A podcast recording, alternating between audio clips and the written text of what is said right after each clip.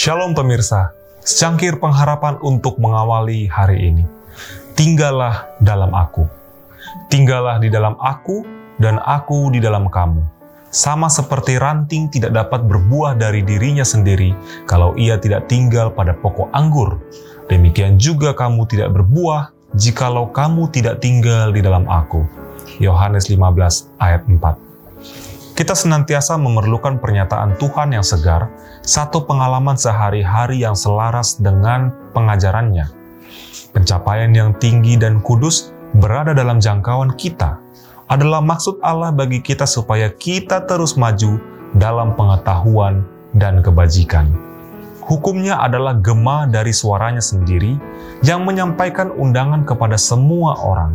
Naiklah lebih tinggi, kuduslah kamu, lebih kudus lagi. Setiap hari, kita bisa maju dalam kesempurnaan tabiat pengikut Tuhan.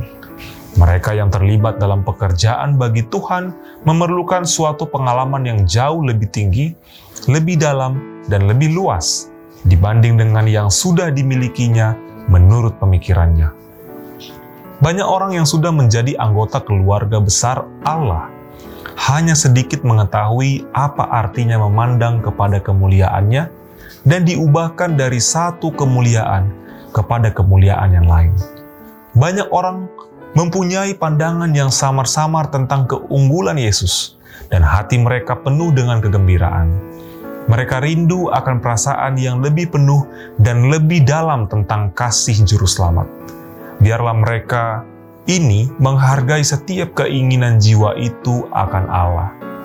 Roh Allah bekerja dengan mereka yang mau dipekerjakan, membentuk mereka yang mau dibentuk, dan menciptakan mereka yang mau diciptakan. Isilah dirimu dengan budaya, pemikiran rohani, dan hubungan erat yang kudus. Engkau telah melihat sinar pertama fajar kemuliaannya.